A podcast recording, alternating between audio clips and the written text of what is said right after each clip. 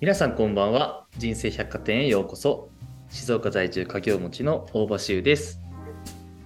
岩手出身のフリーアナウンサーみどりーぬこと江川みどりです。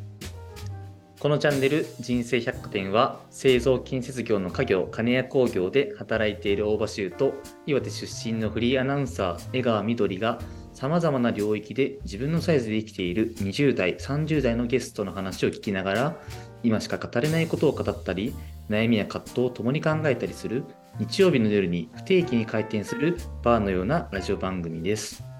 今回は先週に引き続き名古屋を拠点に活動しているバンドスズムシのボーカル魚ちゃんとの夜をお届けします。本日も人生百貨店オープンです。魚ちゃんさん昨日はそれこそあの下北沢東京下北沢に来ていただいてライブとかしていただいたと思うんですけど普段は名古屋でを中心にご活動されてるってことですよね。はい、そうですね、名古屋のライブハウスを中心に、あと路上とかもやってますね。はい。何かその拠点がこう名古屋っていうところの思い出とかっていうのはあったりしますか？うーん、単純に自分の拠点が名古屋だからっていう感じですね。うん一、回その私が東京に住んでたことがあって、最初正社員みたいな感じで働いてたのを辞めた時に一回東京に1人で行って一回東京に住んでみようみたいな軽い気持ちで行ったんですけど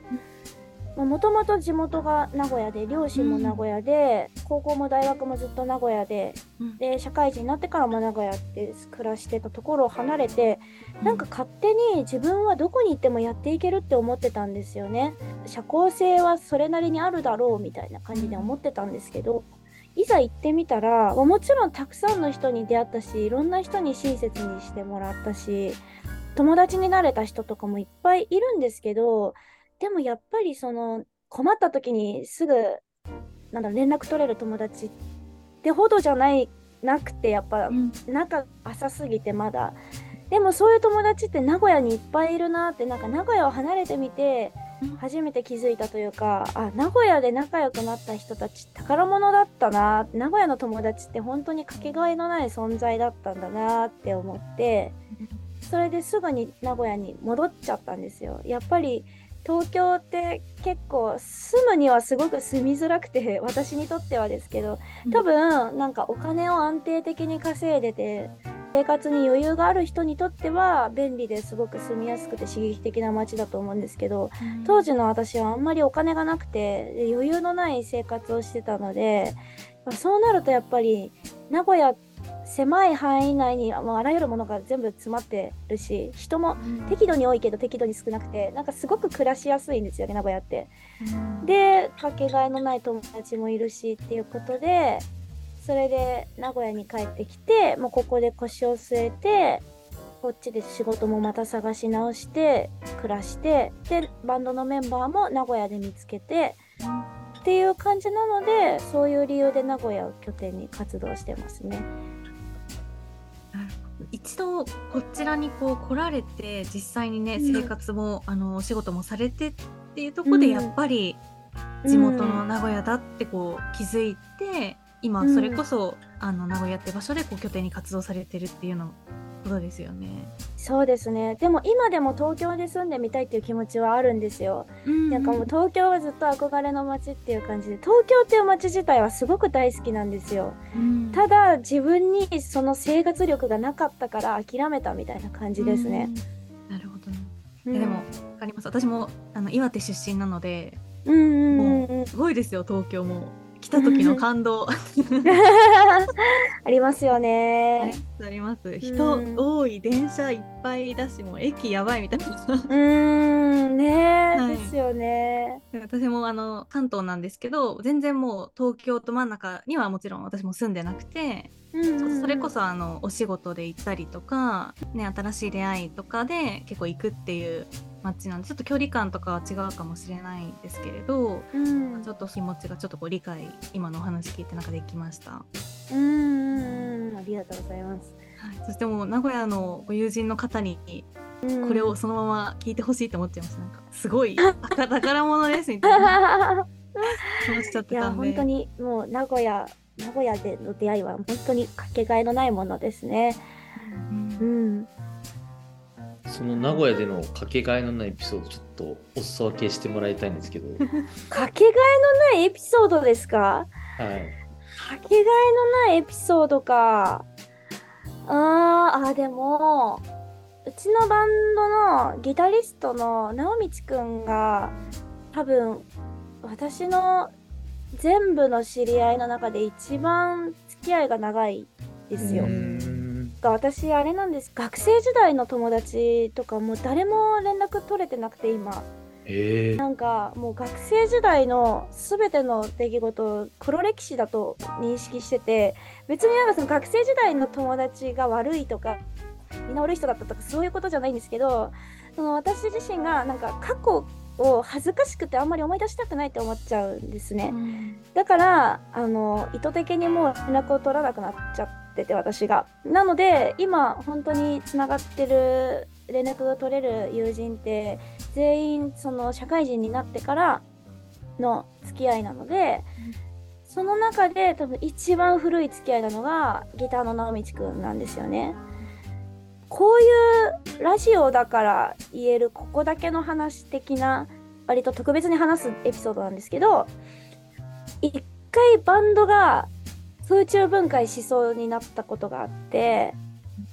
もう全員の心が離れて亀裂が入っちゃって修復不可能なんじゃないかってところまで来ちゃったことがあったんですよね。でそういう時に直道くんが私に「いやもう俺は何があっても魚さんと一緒に音楽やりたいと思ってるからまあここは本当にしんどいかもしれないけど頑張って乗り越えようって言ってくれたことがかけがえのないエピソードの一個ですかね。うーん直道さんの存在っていうところが、うん、一種こう辛い時でも乗り越えようっていうふうに思えた、うんある種本当にもう心の宝物みたいな言葉ですよね。そうですね。正直私やめようと思ってましたもうバンドを、んその時もう現実から逃げたすぎてもう本当にやめようかなって思ってたんですけどでもこうやって味方してくれる人がいるだからもうちょっと踏ん張ってみようって思ってそれを乗り越えて今があるって感じですかね。うーんうん、そういう存在だったり、まあ、それこそファンの方もそういう目に見える存在というか応援してくれたりとか自分のそばでいてくれる人の存在って活動をしていく上でのうん、モチベーションというかうん、その人に届けたいだったりその人の期待に応えたいっていう気持ちっていうところが、バンドの活動っていうところでうん、プラスに働きますよね。そうですね本当にスズムシはまだまだ本当にたくさんのファンがいるってほど大きいアーティストではないんですけどでもそんな中でも、ま、いつも来てくれるファンの方とかいやこんなまだ無名な私たちのライブをこうやってわざわざ見に来てくれるっていう本当にステージから見てわかるんですよ。あこの人はスズムシを見てくれた見に来てくれた人だってわかるんですけどあもうよくぞ来てくれたみたいな。でその人に本当に届けたいなと思って毎回ステージでは歌ってますね。うん。うん、歌ってる時にどういうこと考えてるんだろうって僕たち歌詞をしてるわけじゃないんでうん、どうしても気になってしまうんですけどやっぱそういう見てくれてる人とかまあ聞いてくれる人に届けるんだっていう風なそういう気持ちが改めてなんですかね込められてるんだなっていうのを知れて鈴虫のね、曲を聴きたいって思ってきてくれる人のために応えるっていうところで日々、鍛錬をされてるんだなって思いましたね。そうですね。うん、本当に聞いてくれる人のことを考えながらいつも歌ってますね。うん一個聞きたいんですけどはい。鈴虫の バンドの紹介のところであったんですけど「胸の苦しみをポップにならせ」ってあるじゃないですか。はい。これってなんでこのキャッチコピーになったというかうんちょっと独特だなと思ってうんこのキャッチコピーに込められたものが何かあれば聞きたいなと思うんですけど。うん。このキャッチコピーは私自身が本当に辛い時に音楽にいつも支えられてたんですよね。辛い時にいつも元気をくれる曲みたいなのがあってその曲を聴きながら辛いけどなんとか前を向こうって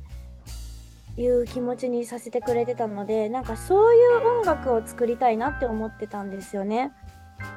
あ辛い時にこれは自分の辛さを歌ってくれている曲だなとかこれ自分のための曲だって思ってもらいたいしあとその辛い時ってそこに同時に何かマイナスな感情が生まれてるはずでこの人のことがどうしても嫌いだとか恨みとかそういうマイナスな感情を感じてえでもこの人ってこんなに親切にしてくれたのにこの人のこと嫌いだって思う自分はなんて最低なやつなんだろうみたいなさらに自分を責めてまた辛くなるみたいな。私結構そういう風になっちゃいがちなんですけどでもそうやって自分の中で浮かんでしまった感情って誰にも止められることはできないし別に感じちゃいけない感情ってないと思っててだからどんな感情でもあでもあこの人のこと嫌いだって思っちゃってる自分がいるんだねって言って自分そういう自分を認めてあげることが立ち直るための第一歩だなと思ってるのでだからそういうようなことを別に感じてもいいんだよ。そりゃ嫌いになるよ。そんなことが起こったらみたいな。そういう辛い気持ちを歌で表現することでみんなが聞いてくれた人がどんなマイナスな自分でも全部受け入れられるようになってほしいなと思ってこういうテーマを掲げています。なるほどなるほどはい。言葉にうまくまとめられてないんですけどうん魚ちゃん自身はその自分が抱えた感情っていうのをある種客観的に真上から見るような感じであ自分今こう感じてるんだっていうのを整理をしながら自分の感情を整理してるような感覚を持ったんですね。でそれをはい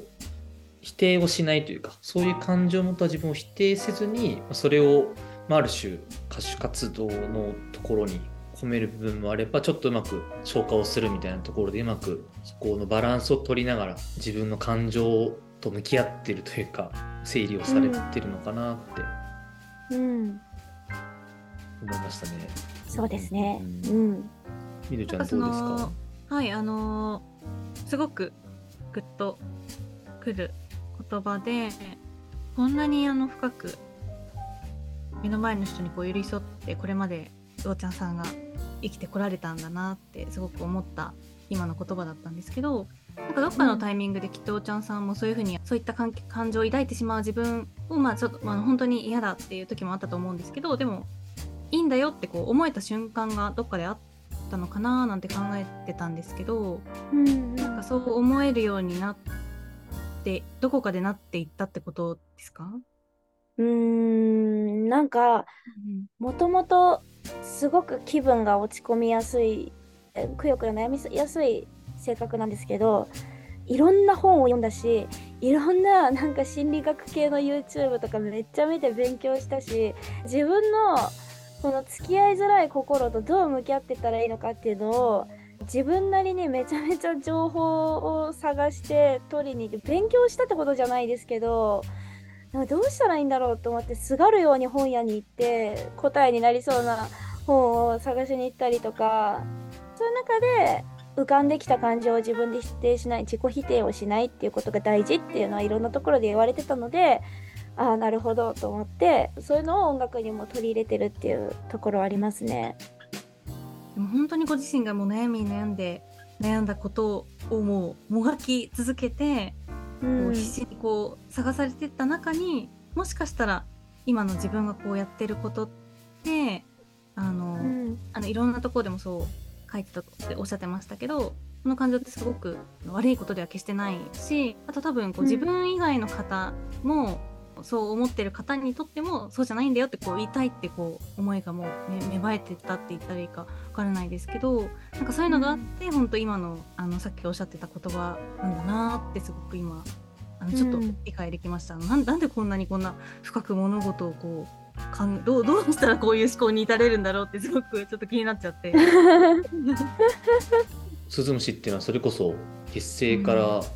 次の4月で3年目ですか？これで 2, 2周年なので3年目になるのか。3年目になる。るんですねうんそうですね。あっという間でした、うんこれこの2年間っていうのはどうでした？いや、あっという間というよりはめちゃめちゃいろんなことがあったなっていう感じがします。濃密でした。うんうん。ここから3年目っていうところでボーカルとしてどういうやりたいことというか、どういう風なこれからを見据えているのかっていうのをお聞きしたいんですけどこれから、とにかく、もっともっとたくさんの人にスズムシを聞いてほしいなって思ってますね。がいいものを作ってる自信はとにかくあるので、あとはこれをどれだけたくさんの人に知ってもらえるかだなーって思ってて、だから3年目はもっともっとたくさんの人に聞いてもらえるような活動をしていきたいなと思ってます。そのために何か考えていることとかあるんですか？こういう風にしていきたいなとかこういう、こういう風にうん、していきたいなみたいな話をあのあさってメンバーと話す予定です。あじゃあこれからっていうこことれですねから。これからです。はい。はいありがとうございますはい。ではですね最後にちょっと僕の方からあの聞きしたいなと思うんですけどあの、はい。魚ちゃんにとってこのスズムシっていうバンドはどういう存在なのかなっていうのを聞きたいんですけど、スズムシは私にとってアイデンティティですね。アイデンティティ？自分という人間を表すものそのものって感じです。うーん。うん、やっぱりその私のボーカルの師匠の言葉なんですけどその人が書く歌詞っていうのはその人の思想が詰まってるって言っててやっぱなんか歌詞って本当に自分の裸を見られるようなものなんですよ。本当ありのままをさらけ出すみたいな感じで。仮にあのしゅうくんとみどりさんが今ここで何か歌詞を書いてくださいって言われて歌詞できたとするじゃないですか。それをじゃあはい今から発表してくださいって言われたらどんな気持ちになりますか？どんな気持ちになるか、多分めちゃめちゃ恥ずかしいと思うんですよね。まあ、そうですよね。うん。裸を見られるのと一緒だから。うーん。そう。だから本当にあのアーティストにとっての歌詞ってそんなような感じで、うんうんうん。でそこにどういうメロディーを乗せてどんな編曲で本当に、まあ、もちろんメンバーみんなで作ってるので自分一人だけじゃないですけどじゃあそのメンバーとどういう関係を築いてどういう話し合いをしてこの音楽になったのかっていうことも含めて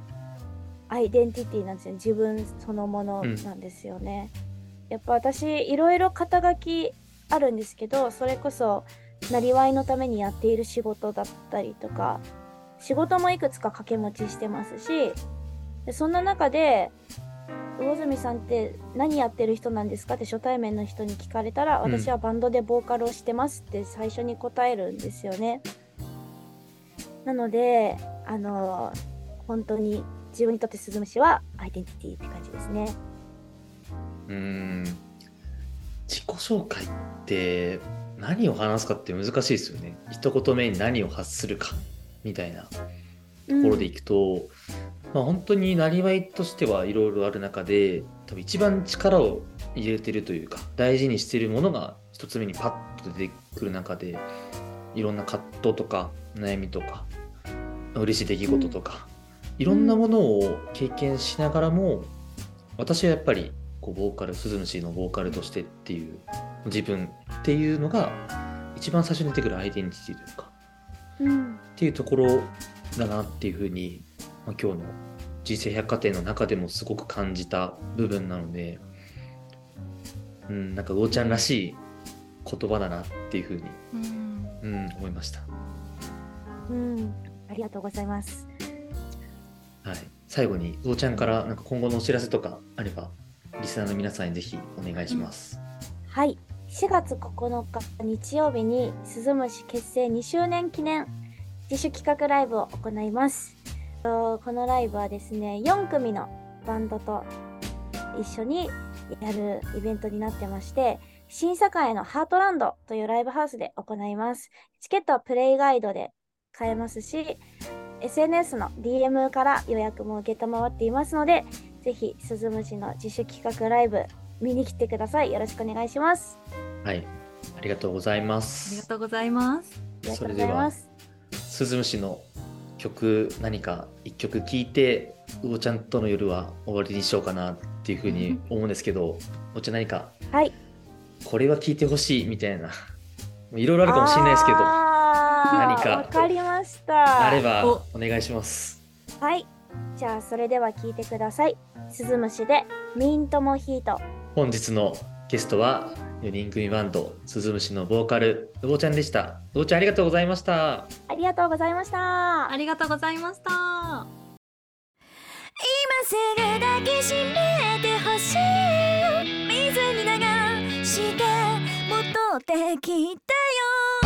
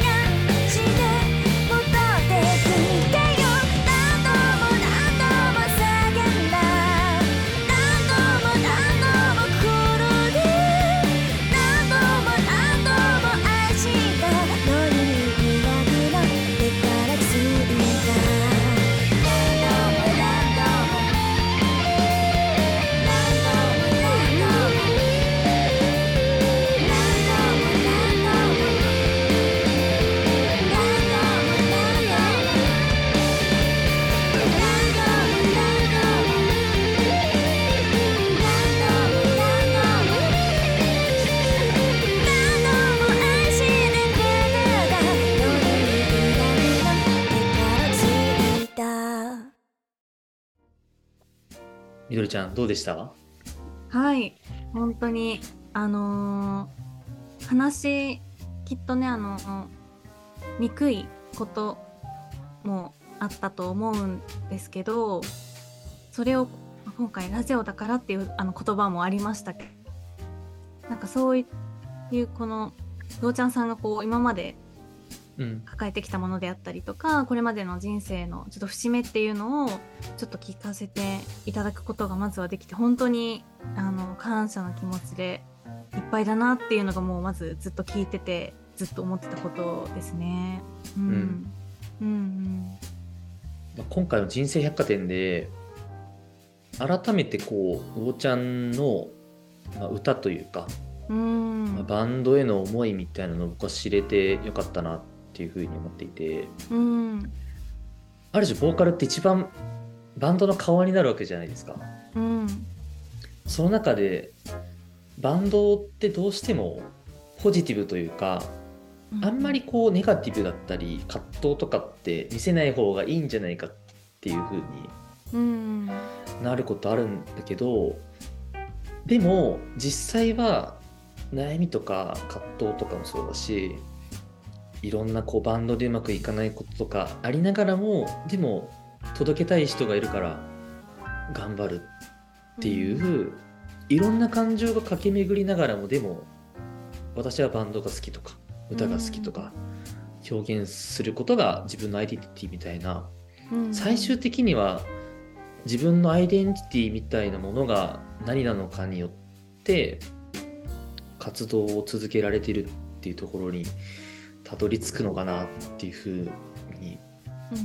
思えてうんうん僕たちもこう人生百貨店を通していろんな20代の方々のリアルみたいなところを届けてるわけですけどうん前回の山中浩二さんの話もあったようにやっぱ人の人生って本当簡単に編集できるものじゃなくてうんこういうふうにいろんな出来事だったり紆余曲折を経ながら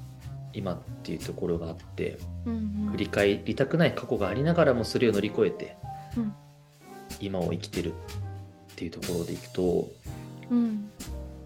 その支えになってるのは自分自身ももちろんそうだけども自分以外の誰かの存在だったりとかうん。何かの出来事だったりあとは、まあ、今回で言うとファンの存在だったりっていう、やっぱり生きてる上で自分一人ってなるとしんどいけどやっぱ誰かがいると大きいなっていう誰かと生きることのなんか大事さみたいなのを間接的なんですけども教えてもらったかなっていううん回でしたね。うん、いや本当にあの日日々日々なのかもうずっとっていう表現なのかあれですけどこんなに自分自身のこととか何がやりたいんだ何を表現したいんだろうっていうのを本当にずっとずっとこう考え続けてるからこそ生まれてくるようちゃんさんの言葉っていうのがすごく一個一個にすごく説得力がありましたしでその思いっていうのがきっと誰かの心に届いて救われたりとかあの本当にまあ楽しいって感情を共有したりとかなんかどんどんどんどんいろんな人に派生していくなっていうのはすごくあのうーちゃんさんの話し方とか、まあ、声ももちろんすごく素敵でしたし、うんあの選んでる言葉っていうところからもすごく伝わってきた回でした。あともう一個話したいんだけど、話したいこといっぱいある人たちです我々は。これが魚ちゃんがソロでやってるかとバンドでやってるかが結構違うと思っててうん一人でやってたら自分の世界観を全部出せばいいっていう風になると思うんだけどうん。バンドでやってるからこそいろんな人の思いっていうのかな。バンドメンバーもそうだし、それを支えてくれてる人の思いとか。うん。なんかいろんな思いをその曲に込めたりとかパフォーマンスに込めたりっていう、なんかそこの調整とかもすごく難しそうだなって話を聞いてて思ったんですね。うんうんでもこうスズムシが確実に年を重ねるごとにというかワンマンとかも多分やそろそろ、ね、やってたりすると思うんですけどいろんなうん。ツアーとかライブをやる中で拡大していってるなって感じてるのはやっぱりその渦みたいなものが一人だけのものじゃなくていろんな渦が混ざり合っでだんだんと大きくなってるうん。なっていう気がしててだから、うんその上で大事にしてるのがおそらくメンバーとのコミュニケーションだったりとかうん。あとは目指したい世界観の共有みたいなところであさってにメンバー間でこれからについて話すってまあありましたけどはい気になりますねその話。そうそうそうそういう共有みたいなのをうん。積み重ねてってるからこそなんかスズムシっていうバンドが継続というかうんだんだんとうねりを上げてる要因なのかなっていうふうに聞きながら思っていました、では最後にいどりちゃんからこの番組のお知らせをお願いしますはい、えー番組では皆さんからの感想をツイッターお便りフォームで募集しています。ツイッターに書き込んでくださる際は、ハッシュタグ人生百貨店をつけて投稿をお願いします。また、パーソナリティの我々に聞きたいこと、このラジオのスポンサーになってもいいよというメッセージ、お便りもお待ちしています。また、過去の配信は Spotify もしくはアンカーで聞くことができます。人生百貨店で検索してみてください。ということで、またいつかの日曜の夜にお会いしましょう。